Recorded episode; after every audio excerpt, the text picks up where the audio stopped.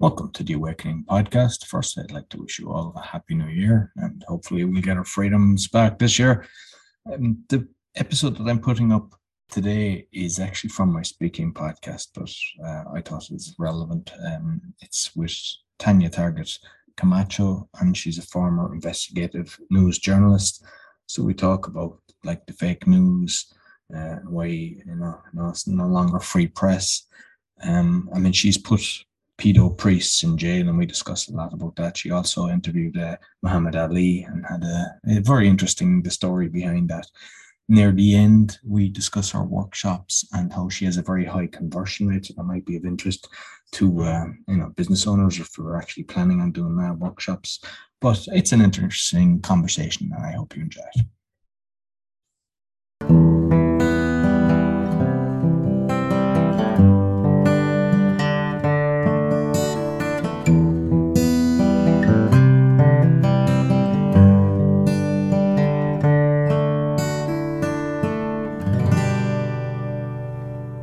This podcast is sponsored by Kulabula, creators of websites, animation, and digital art. To get a 10% discount, go to kulabula.com and put in the discount code SPEAKING. Welcome to the Speaking Podcast. You can find all our episodes on speakingpodcast.com. We're on BitChute and YouTube as Speaking Podcast. I also have the Awakening Podcast, the Learn Polish Podcast, the Meditation Podcast, and the Crypto Podcast, and all can be found on roycoughlan.com. Today, my guest, I would say, I don't know, English, Australian, but now in America. Please welcome Tanya Targett Camacho. Did I do it justice? Yes, you got it. You got it spot on. You did awesome. Uh, thank you for having me. I'm excited to be here. You might let the audience know who's Tanya. uh, well, it's a it's a great point. Yeah, I was born in England, moved to Australia, and now I'm uh, I'm in the US. So I'm actually uh, a former investigative news journalist. Uh, I'm an award winning news journalist turned video speaking and media strategist. Ooh, very interesting. It sounds super impressive, doesn't it? It's a it's a great it's that it's that great elevator pitch. well, there was an elevator. It was like the first first, first level, and, and your, your pitch is done. Yeah. Excellent. But it basically just means that I'm a professional story hunter. I'm an award-winning journalist. I used to find really bad guys and and and send them to jail. I sent a few bad guys to jail. And my passion is finding stories and finding truth. And so now what I do is I help entrepreneurs, speakers, authors, coaches find the best parts of their story and their truth to make massive um, income, impact, and influence. Very good. So before we delve into that, because that's very interesting, I'd like to know, you know, you moved from the UK to Australia. Like, were you shy? Were you outgoing? How did it work? Oh my you? goodness. Yeah. I was, I was, um, I was I was very outgoing until I got to Australia. So I actually went from England to the Middle East, which I, I, didn't share with you before, but I did. I went from England to the Middle East, and in the Middle East, I thrived. You know, I was the education system was very different. And so I was with older students and I was a very gifted, I was a very gifted child. I say gifted child because when I became a teenager, all that went out the window. but I was academically very, very bright. And when I moved to Australia, they didn't know where to put me. So they put me in a grade that was basically I should have been in first grade and I was in third grade. So I was two years younger than all the kids and I had snow white hair dressed in flares that were way too short for me, very tomboy with this posh British accent. And so I went on the first day of school expecting it to be awesome because I was so good at school and it just became awful actually. I didn't fit in and it stayed that way for a really long time. And so I would, you know, don't feel sorry for me, but I would go and eat lunch on my own a lot. And, and then kids would run up to me and ask me to say, uh, pronounce words and then run off laughing. So it was, um, it was it was it was a great environment to to get strong quickly and flex your your muscle about who you are. Mm, it's strange actually because everybody's had a, a, bad experience in school and you know the system is so bad that it doesn't help people with that. I mean there's no way you should have went through that. Oh no absolutely. And and to be honest it, it actually perpetuated. So i ended up getting a scholarship in high school. I got a music scholarship, and my parents ended up moving away, and I didn't want to be away from them. So I moved to this little country town where they were.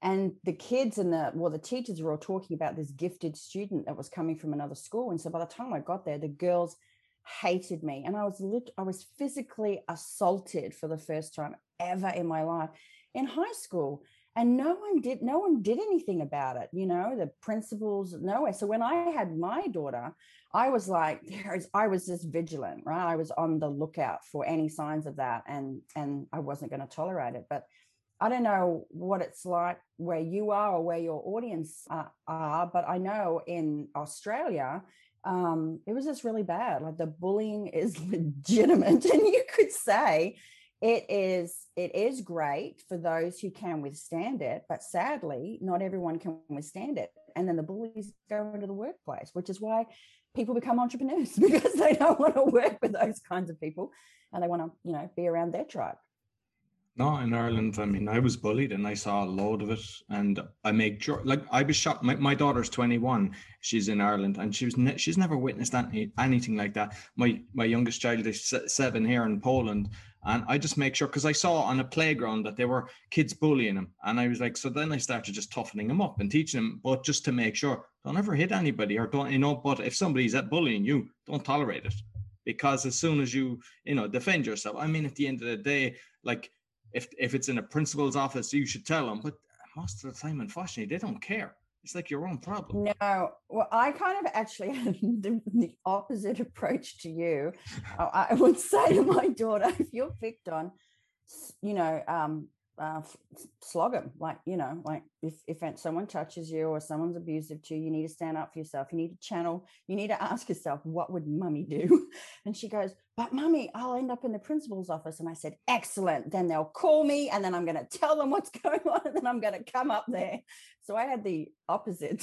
no, it's uh, not, it's not the opposite because it's basically if somebody hits him, he's to hit him back. Like, I mean, oh, it's oh, yeah, not yeah. that, oh no, he's not to take it and because I mean it it happens. I, you see it all the time, and unfortunately, the teachers they go, "Oh, don't do that again," and that doesn't work. A good jab in the jaw is they won't do it again. Yeah. And I think you know, I think it's really good for kids. Uh, not that we want our kids or friends or anyone to go through bullying, but there is.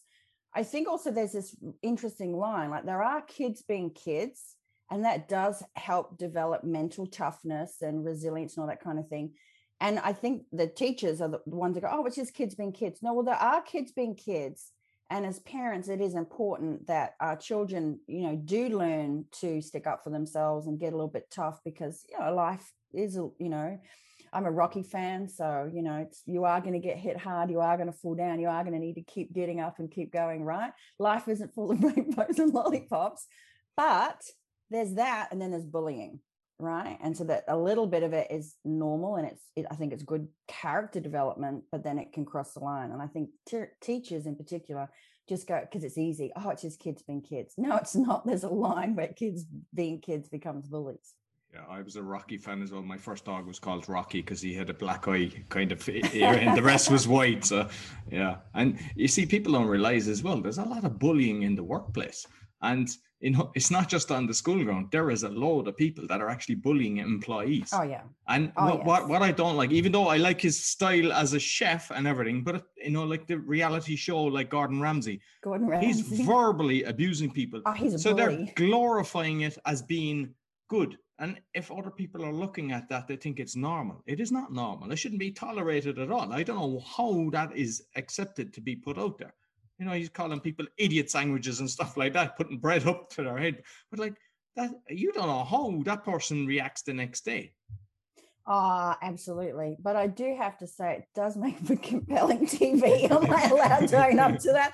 But I totally agree with you. Like, he really is a bully. And I don't know what happens when they go home. Like, he is just brutal. But from a voyeuristic point of view, you know, I can see where it gets the ratings. I mean, he is rather hilarious, but I, yeah, it's not cool. Yeah, no, exactly. Well, I mean, you'll see him off camera, and he, he seems to be a very nice guy, and he seems to be a great father as well. Like, It's just a show thing, but unfortunately, the public don't they can't kind of decipher the difference, and yeah, they think it's okay to bully someone in the workplace, and it's not.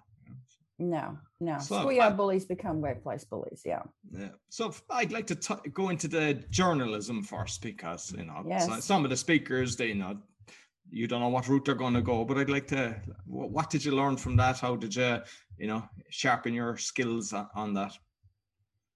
Ah, it's a really great question. I mean, when I got into journalism, I was the first one that the newspaper took straight out of high school. So I, in 12 years, so it was either 10 or 12 years, so a very long time. They always always took people from uh, university to have a degree, but I did it old school. I mean, I still had to go to university, but actually, I was in 12th grade in December, and in January, I was working in a daily metropolitan newspaper with no idea what I was doing. So I had to sink or swim really, really quickly. And it was brilliant. It was brilliant training um, because you were thrown into a lot of very difficult situations, uh, which makes you a really great interviewer, makes you a really great listener, gives you the ability to get across huge amounts of information in very short periods of time and also become an expert in a topic that you have never been exposed to before. So, for instance, a prime minister or president might be visiting from another country and you might not have been following the politics in that country. And you've got literally the cab ride from the office to the interview to get abreast of everything that you can get abreast of to do a really powerful compelling interview.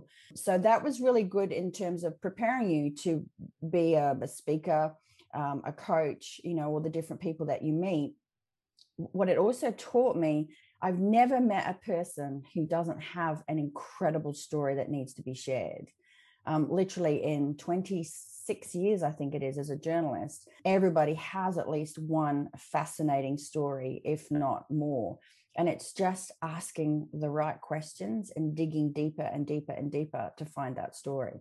And then I did some really cool things too. You know, like I I met because we talked about boxing. Oh my goodness. I met Muhammad Ali I got the world exclusive interview with Muhammad Ali. And it is the first time in my career where I thought I was going to be physically sick. I was so nervous because I grew up just idolizing Muhammad Ali. You know, I grew up on Rocky and, and Rambo and Bruce Lee and, you know, all those classics. and now I was getting the chance to meet a living legend. So it gave you backstage passes to rock stars and presidents and and living legends like you know like Muhammad Ali. And it also allowed you to you know I, I as an investigative news journalist I was able to help victims get justice. So I was able to do legwork to find evidence for sexual assault cases and pedophilia. And I've put priests in jail and took cameras in undercover uh, which 60 Minutes used for their lead story two weeks in a row in Australia. And yeah, so it was a great opportunity to, to actually make a difference and see people who didn't get justice get justice, as well as all the other cool stuff. And I, I was doing a live call that with there's five of us uh, doing podcasting as a group, like uh, Freedom Broadcasters, and we had John Barbour. I don't know you're familiar with him. He's 88 at the moment, but I asked him the question about him interviewing Muhammad Ali because it was during the time of the Vietnam War, you know, because he was anti, and he oh, gave yes. a, he gave a fantastic story. So I mean, to have access to these people is is fascinating. Oh my goodness! Uh, you know, we we heard the photographer and I got a tip. I was living in Australia at the time, and and and the, the photographer and I got a tip from another journalist with another contact on the island that he was being flown into Hayman Island, which is a very exclusive island of in the Great Barrier Reef in Australia in the Whitsundays. And they have a very strict paparazzi ban. So no journalists, no photographers are allowed. And so we had to go undercover. So we're going undercover as a married couple. We're the oddest looking married couple. And this was years ago. So this is going to show how old I am. Um, digital was just coming out.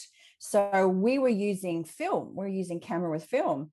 And we, even though there was a photo lab on the island, we didn't trust the photo lab because they might they might confiscate the images.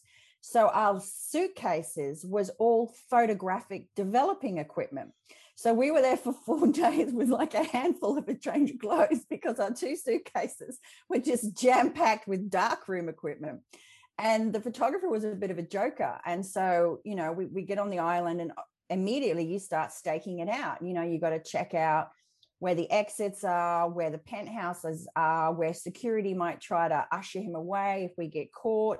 So, where are the elevators? Where's likely he's going to stay? And then you've got to check out each of the restaurants and nightclubs, and you know, because he is on holiday, so he could be anywhere. So I think we finished at about three o'clock in the morning, two, three or three o'clock in the morning. And the photographer, as I mentioned, was a bit of a joker. So he would say to me all the time, Oh my God, Tanya, there he is.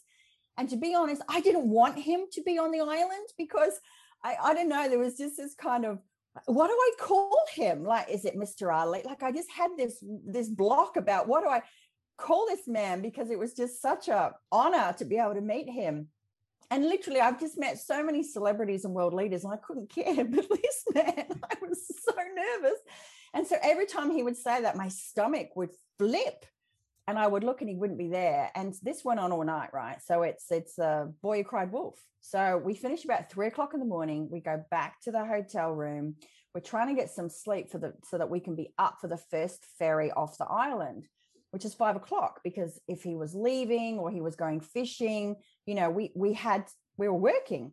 So we had not even two hours sleep because the photographer was a terrible snorer so we're up at five we are now like a married couple we are fighting right like it's like we've been married for 35 years we are i'm not even talking to him i do not think he's funny at all and he says to me, we're walking back, Mr. Ali Muhammad, he wasn't on the ferry. So we're walking back to get some breakfast. And he goes, Oh my God, there he is. And I'm like, Oh, yeah, whatever.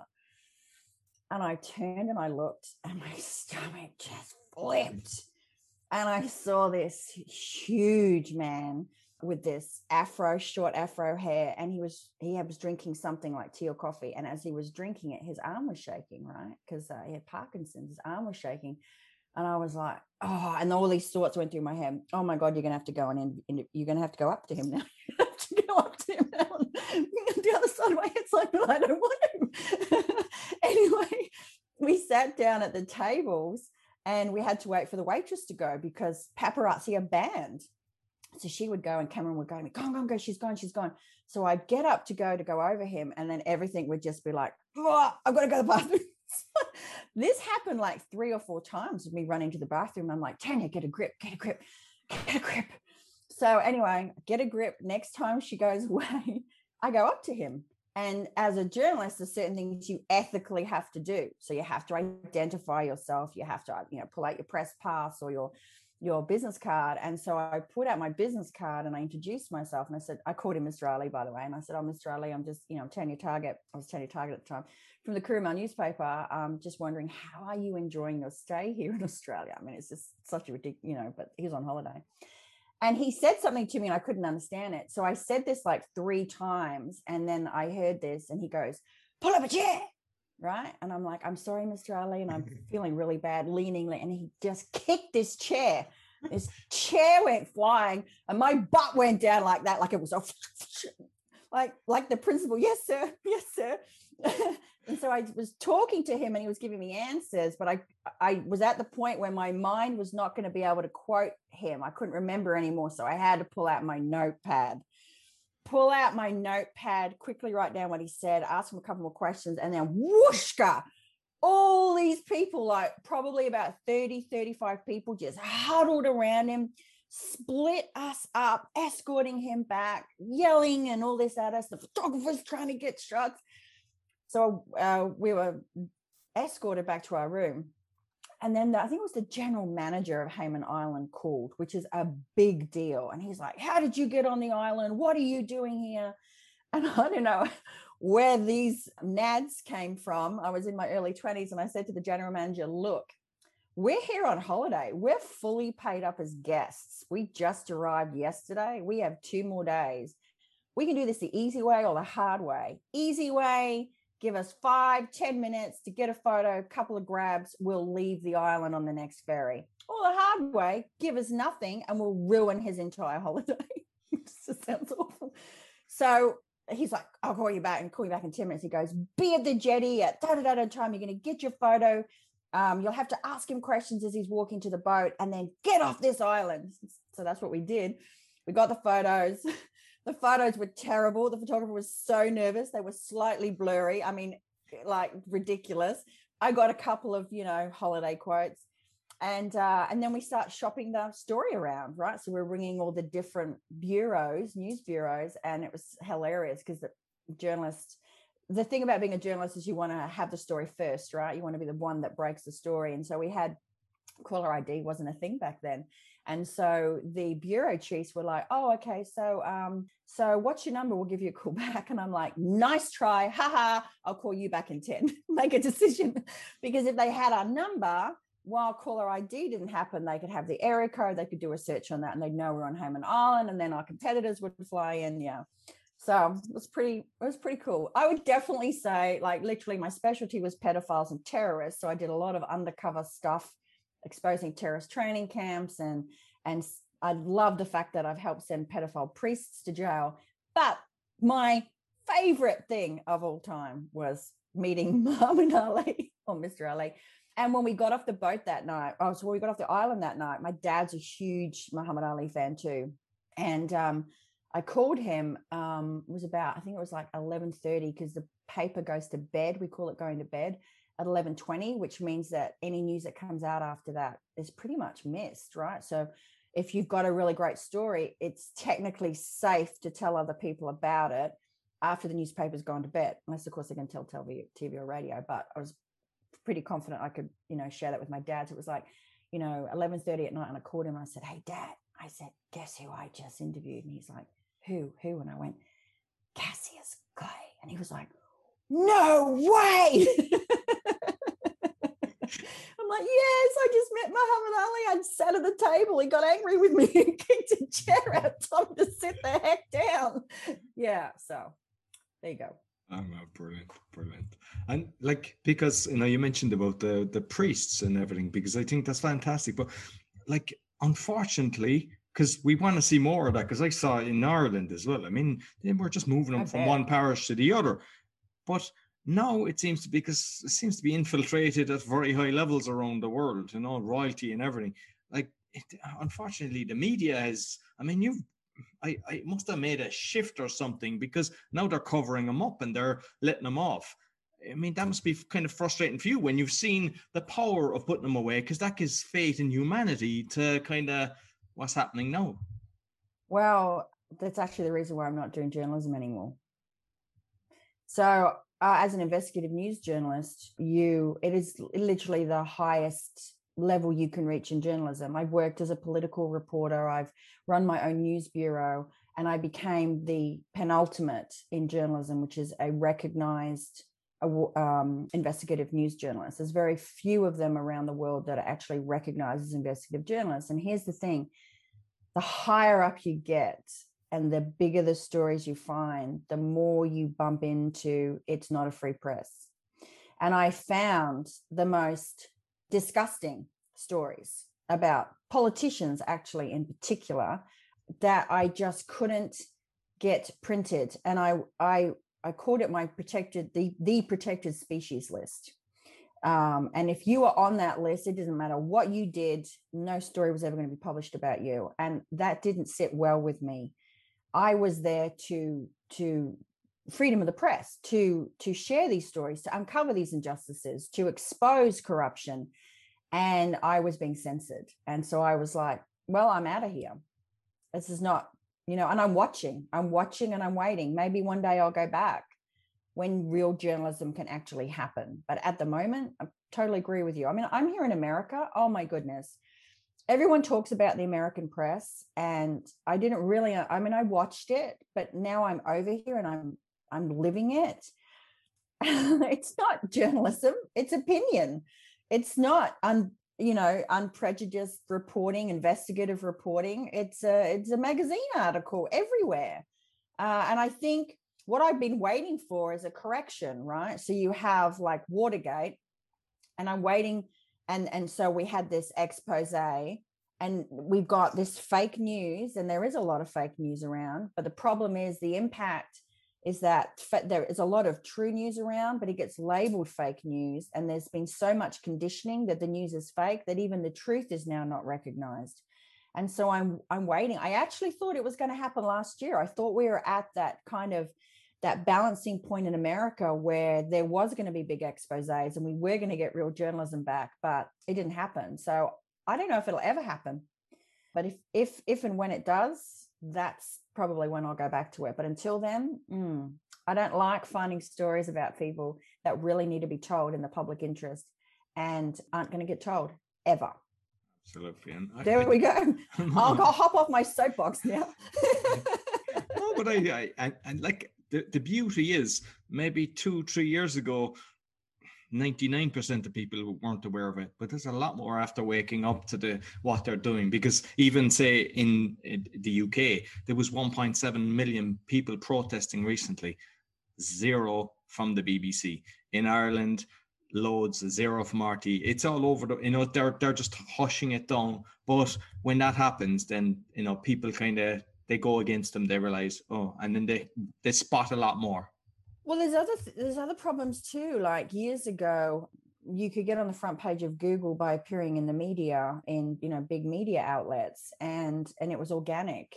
I don't know what made them think it was okay for news outlets to be able to pay to be on the front page of Google. So now you are the stories. Google used to just you know it would throw this and this at you based on uh, public interest and newsworthy content for news outlets i'm talking about not other stuff.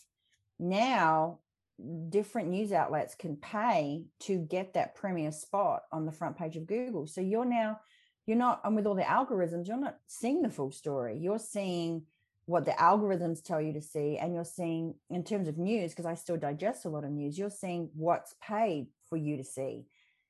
That i don't know how you're going to fix that but that's a major flaw and major fault in the system if we're going to have access to true and accurate reporting then that's got to change as well so that we're seeing the news rather than what news outlets are paying that they want us to see Not sure if you've seen uh, Project Veritas, I think it's called. They're they're exposing a lot of the corruption going on at the moment, and you know they're taking the likes of uh, Twitter to court for you know all the lies that they're doing. So, and there's I think the Light Workers is an is a paper as well that's getting articles. So they're it's slow, but I think it, it's going to be hurting the other guys in the pocket because at the end of the day, they need people to be paying for the subscriptions or buying the newspapers or something.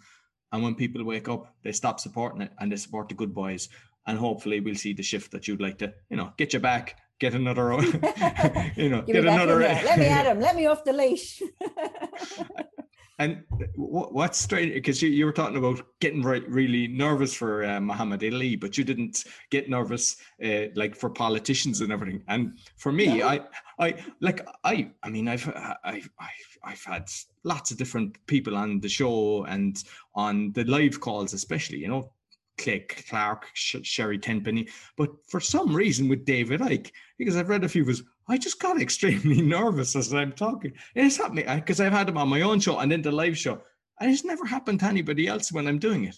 And it's it's strange, isn't it, that you yeah yeah it is it is yeah but i totally get it it it it it, it doesn't make sense but it makes sense yeah, yeah. yeah So I, I mean, we kind of went off in a little tangent to where I thought we'd go, but it's extremely interesting anyway. But uh, so, like, you've done a lot of workshops because I know that uh, you've, yeah. So you might tell us about the kind of workshops you've done and how you structure them.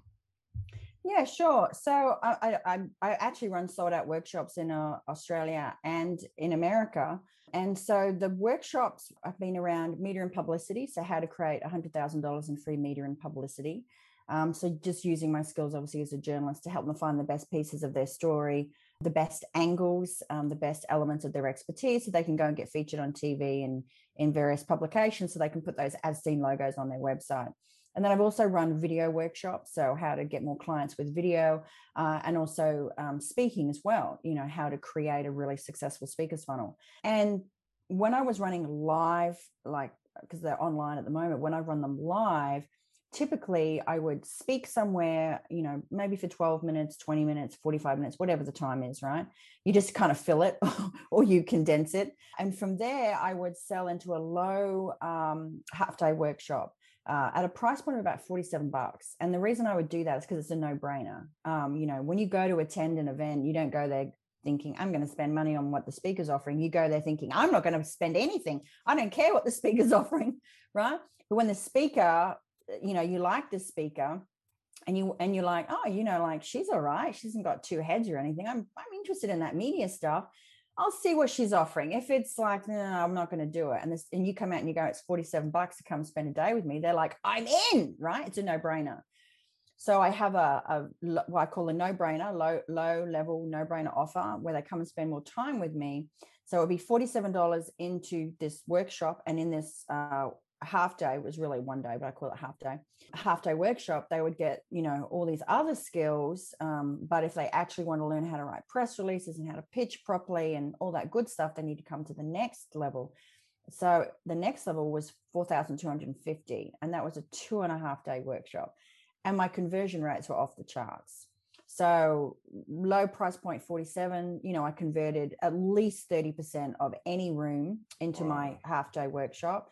And in the half day workshop, you know, they fall in love with you. They they know, like, and trust you. They clearly see your expertise. So all of these objections are naturally um, overcome and and then at that workshop i would offer into 4250 the minimum conversion i would do would be 30% of the room when i first started um, once i got cracking um, i was 50% of the room was my average and on my best day i converted 85% of the room that's incredible yeah. yeah now these the other thing too here is that these were small rooms i want to share that because small rooms have the intimacy factor so you're looking at 25 people 25 to 30 people in a room. And on a bad day, I was walking away with like 32,000 on a bad day. On my best day, uh, it was 75,000 for that five hours work. So you don't need to have, I've spoken in front of thousands of people too, but the bigger the room, the less of the intimacy factor. And it's also when you're in a, when you're in a workshop, when you're in a small room, um, and you've got like 25, 30 people, something that I did that was unique that other speakers don't do is I don't hand out the enrollment form, right? What I do is is during a break I'll go and speak to each person. I'll let I'll let the room know. I'll say, "Hey guys, what we're going to do now is we're going to take a quick break. We're going to have a little bit of a, a, a breath, and I'm going to come in and check uh, in with you really, really quickly how you feel about coming and spending a little bit more time with me. Now, the sooner I can check in with everyone, the sooner we can get back to the awesome content. I for sure, I'm not silly. I've saved the best for last. So what we're going to do is, you know, we have a quick little break. I'm going to come and check with each one of you super quick to see how you feel about coming and spend more time with me. And then we're going to come back into the awesome content and finish with the best piece yet. Then when I went and spoke to each person, if they wanted to come to the workshop, I would then go to the front of the room get an enrollment form, and then I would come back. And I did have an assistant, and I trained her um, to do the same. Now, the reason that we're doing that is because that movement back and forth creates momentum in the room and this sense of missing out, so that you're tapping into these other psychological factors. So, if you think about momentum in a room, if you're in a room of 1,200 people, there's a lot of people to create momentum, right? You need a lot of movement for it to be other than just, oh, they might be getting a coffee or having a bathroom break. And then the the other thing too is that when you're spending all that time, so you have that half day workshop with people, you're giving such great content that the law of reciprocity also kicks in. They feel like they want to give something back to you.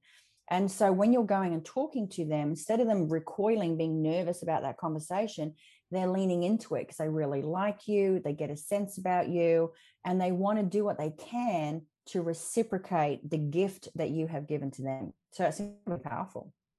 Excellent. Did you think of writing a book on uh, sales at all? I've seen a lot of things in my life, but that's it. That's one I haven't heard. Like forty-seven in, and then you're, you know, multiples. Yeah. Of it. Like that's. You know, and I I became a bit of a diva too. Like it's just hilarious because when I first the very first time I sold was because I was like speaking. I was, you know, as a journalist, you you get asked to speak all over the place. So speaking wasn't an issue for me. But the first time I had to sell from stage, um, I was a single mom at the time, and I literally had enough money in the bank for about six weeks, and so I had all this pressure on me. And so the first time I actually went to sell from stage, because which is very different to speaking from stage. And I was super nervous because I'd spoken and tried to sell and sold nothing. Everyone was just like, You're such a great speaker, you're so inspirational, but no one was yet inspired enough to open their wallets, right? And I'm like, What the? So uh, I learned how to sell from stage, but I still had that old tape in my head going, Tanny, you've tried this before and it didn't work. And I'm like, Yeah, but I actually didn't really know how to do it. Anyway, I heard all that negative chitter chatter. I call it the itty bitty shitty committee, right? And you know, like you can't do this, blah, blah. And so, five minutes into my talk, I started, and I came to my personal story. I started to lose it. I'm not talking about like a just a you know a beautiful Hollywood like little trickle tear. I'm talking about couldn't catch my breath, just lost it because all the pressure of the last couple of months came down upon me. My chin is quivering. I can't catch my breath. I'm like, this is just this is just awful. Anyway, somehow I managed to gain composure. It was the worst talk I've ever done. In fact, a friend of mine um, who I didn't know at the time, like he was just sitting there in the audience with his wife. A, a couple of years later, he said to me, we were talking about, it, and he goes, "Oh yeah, remember how much you sucked back then?" And I'm like, "Oh yeah, I do." But people obviously felt sorry for me, decided to come to the $47 workshop, right? They're like, oh, poor Tanya, we want to support her. the poor thing, we'll just, what's 47 bucks to cheer her on? Like, we'll just come along and support her at that $47 workshop, I sold $12,500. I'd never, ever sold that much. You're going back seven, eight years now. You could not wipe the grin off my face. I had been living on $125 for my daughter and I for groceries and 12 and a half thousand. Like our groceries were taken care of for the next year. I was just, I was on cloud nine. It was unbelievable. So I did that a few times. And then, and then, uh, um, within six months, you know, I, I was turning over six figures, and with 18, I 18 months, I had a six figure income. But I was like, I would, you know, I, I I got so I did so many of them, I could predict, right? You know your numbers. If I had this, if I put this many people in the room, I know this is my minimum conversion rate, so this is what I'll walk away with. And I'd look at it and I go, mm, really? Like 28,000. I don't even know if I can be bothered to do that. I'm like really tired. Like, how embarrassing is that? That is such a diva.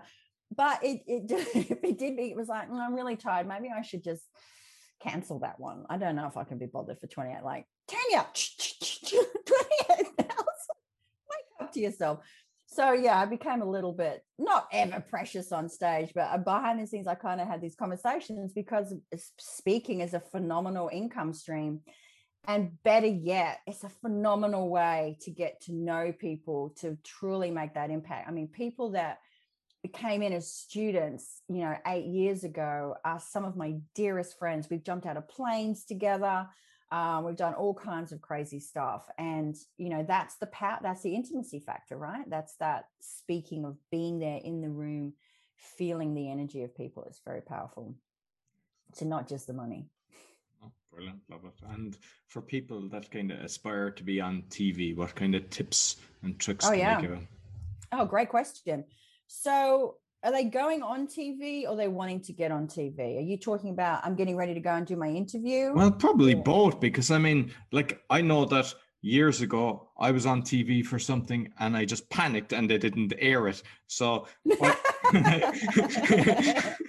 yes. But no because what i done is i done part of uh, the manual in the toastmasters was actually as if you were being interviewed and everything and then i just started doing podcasts and everything and uh, obviously overcame my share of uh, fear of public speaking. But i know that some people you know they want to do it or else they panic as well. I mean we panicked you panic with muhammad ali and i you know panic with david Icke, but some people yeah. panic constantly like you know. Yes yes. So the fir- there's a few different things that you can do, but the, the first thing is let's look at outfit.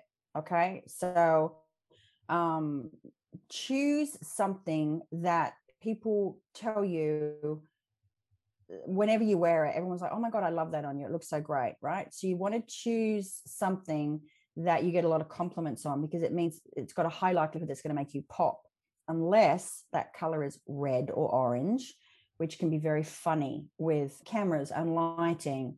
And patterns can be very challenging as well. So try to stay away from like shark's tooth. I always recommend like block colors. Like if I was going on TV, I would probably this shirt would be fine. I could put a jacket with it, but a black jacket would be probably too dark. So you need to think about that.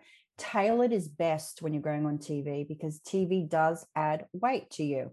So the outfit that you want to pick always sit down in front of a mirror or get someone to take a photo of you sitting down you want to make sure that there's no buttons pulling you know that you're there's not too much of your sock showing there's not too much of your leg showing because the viewer at home is just staring at you for maybe two or three minutes, right? They're going to, if there's something not right, it's going to irritate them and they're going to hone in on it. Like, oh my God, look at her. Look, look at the shirt. Oh my God, I can't believe she's wearing it on TV. Right. That's just a reality. But the other reality too is if you're uncomfortable because it pulls, you're not going to be able to be in the moment. You're going to be thinking too much about your outfit. So think about your outfit. Now, if they shoot you outdoors, as you know, quite often they do, and you're a lady, I want you to think about heels because they might want you to walk and talk and they might want you to go on grass. So don't wear stiletto heels if they're going to be interviewing you outside. Also, if you're wearing a dress, you need to think about the fact that they're going to put a sound pack down your back. So ideally, wear a shirt and a skirt. Now, I've worn a dress, I'm fine with it. You know, I, I, I know what to expect, but just be aware it's going to be a little bit uncomfortable and a little bit invasive as they try to get that cord down or up your skirt and then your microphone. So a shirt and skirt can be great. So that's your outfit. In terms of hair and makeup, always get your hair freshly done. And they don't always do your makeup. A lot of times they don't actually do your makeup. They'll put a bit of shine powder on. Avoid wearing dark lipstick and dark colors, okay? Because you want to look fresh, you want to look inviting um, on on camera. Now, so that's just your basic outfit here is a pro tip. Okay. Now, if I was going, I'm not really wearing what I would normally wear. I always wear, and I do this on big stages, I, wear an anchor piece of jewelry. Right. Now, boys, you could wear an anchor piece of jewelry too. It could go under your suit jacket. Always, by the way, get your collar starched, boys, when you're going on TV, or get those little things that go in the collar so it looks so you don't look limp on TV. You want to look nice and right but yeah it could be an anchor belt it could be a jacket you know it could actually be a piece of clothing so what is that as an anchor it's something that connects you to your why it's something that's going to get rid of nerves so i have several pieces of ankle jewelry that i can switch in and out um, i wear elephant earrings typically or i have an elephant necklace and i also have an elephant ring and I can wear all three if I want to. If I really need my superhero cape, I can wear all three if I'm if I didn't sleep well. If I'm feeling pretty good, but I just need something to play with to remind me about my why, I can wear my elephant ring. Now, what that does is it connects me to my why. Elephants are all about family. Um, you know, I have a daughter, I have a I have two daughters, I have a husband, and why am I doing this? Well, I'm I'm doing this for them, and I'm doing this for other families as well. So it connects it to me. And that really helps with your nerves. So having that anchor piece of jewelry is a big one. The other thing too is if I was on TV right now, my energy would be so much higher. Okay. So understanding that the camera acts as a filter and never, even though I'm just talking to you relaxed right now, I'm not leaning back in my chair. I'm sitting on the top third of my chair, supporting myself. And you want to smiles. Okay. So you want to smile with your eyes as well as your mouth, and you want to lift your energy and listen, right? So get your outfit sorted, wear an anchor piece of jewelry, sit on the top third of the chair and listen. And if you don't understand a question, ask for it to be repeated. Now, here's how you don't freak out.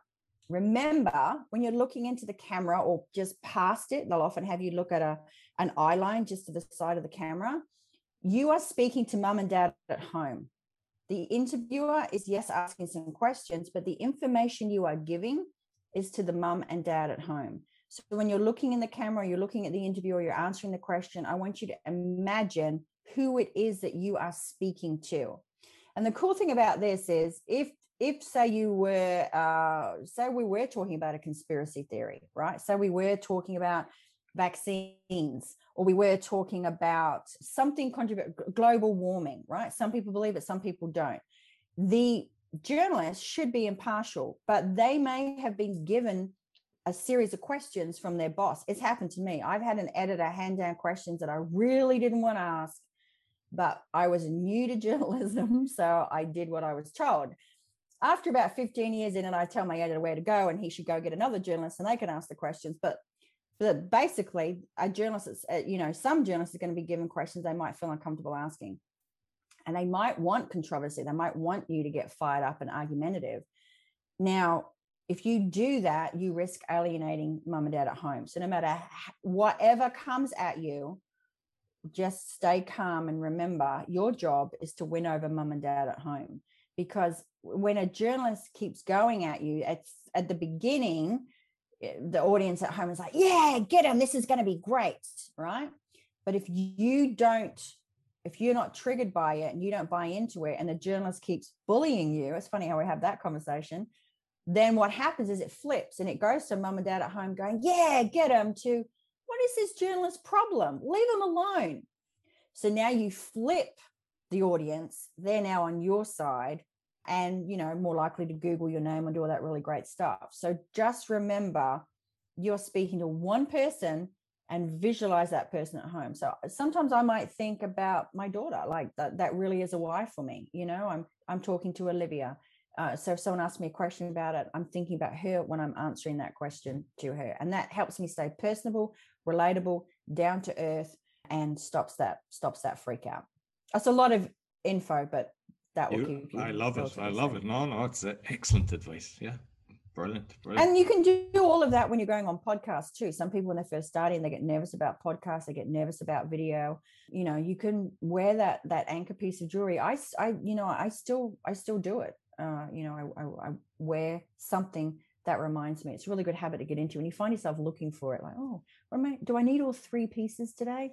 No, I just want to be good.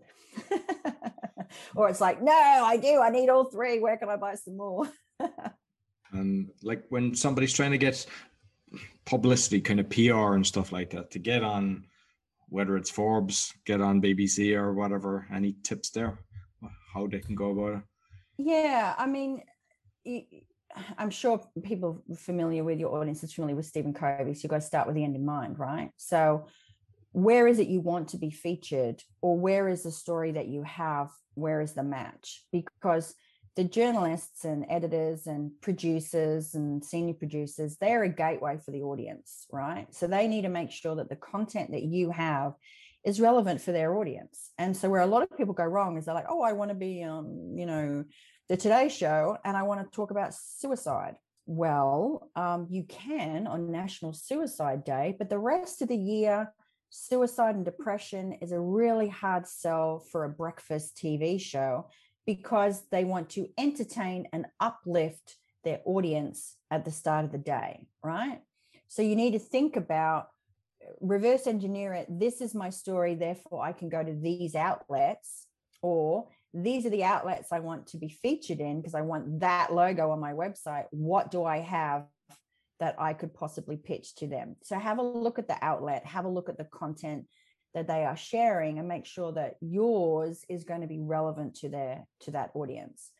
So that would be step number 1. Step number 2 would be journalists have so many news pitches coming in you know like every second they're getting bombarded with pitches and press releases and and and and all that good stuff so you want to if you can make your story timely and relevant because if a story doesn't have a sense of urgency or an expiration date the journalist will just save it for a quiet day i used to do this when I would have to work on Sundays, the last thing I wanted to do was come in and have my boss tell me what stories I was going to do. So I would save my stories for a rainy day and offer them up on a Sunday.